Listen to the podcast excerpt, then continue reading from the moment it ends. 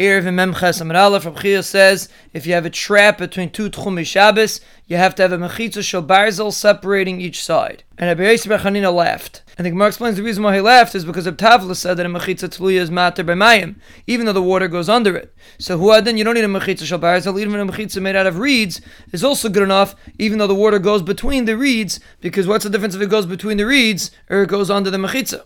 The Gemara explains the Machlokes of Yudin Tanakama and the Mishnah that the Tanakama holds that you have eight Amas altogether, four in each direction, and Rabbi Yehuda holds you only have four in one direction. And the Gemara brings the Makar for Dalat Amas that the pasuk says Shavu Ish Tachtav, and we darshan Kid Tachtav, like the Tachtav of a person.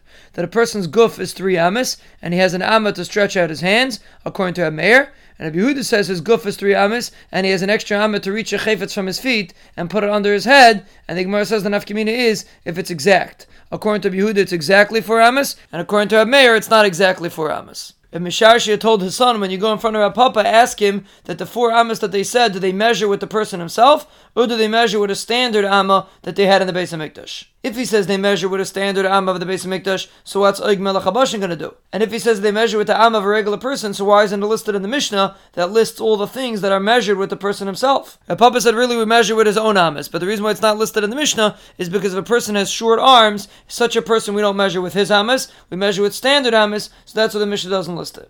The Gemara explains the reason why Reb Shimon brings into the Mishnah a case of three chatzeris. That chatzar number one was ma'ariv with chatzar number two, and chatzar number two with chatzar number three. But one and three were not ma'ariv.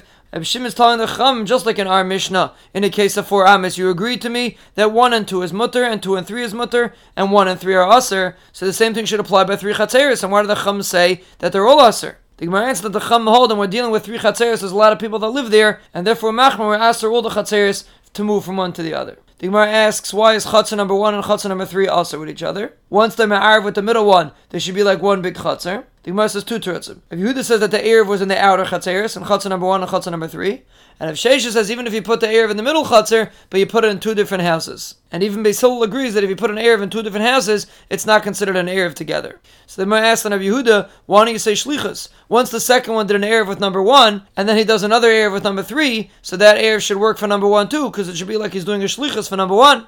And according to Avshesh Tzakash, if they put it in two different houses, so it should be like a chatzir and someone forgot to make an Erev, so everybody should be aser. The Gemara answers on Yehuda, it's not shver because the middle one was only ma'arv with the outer ones, and the outer ones were not ma'arv with each other. So they're megaladas that they didn't want the shlichus, they didn't want to be together. And if sheshes is not shver, even though an erev is considered as if they live in the middle chatzar, but we don't say it lahachmer, and we're not going to look at it as if it's two people that live in the chatzar together without an erev, and therefore the Allah is it's mutter for the middle one to carry with both of them. Ibn Merav says these are the words of Reb Shimon, but the Chacham say that the outer ones are mutter with the middle one, but the middle one is also to the outer ones. And Shmuel disagrees and says this is the sheet of Reb Shimon, that the outer ones are mutter with the middle one, but the middle ones are usher with the outer ones. But according to the Chacham, they're all usher. And the Gemara brings a brisa like Shmuel.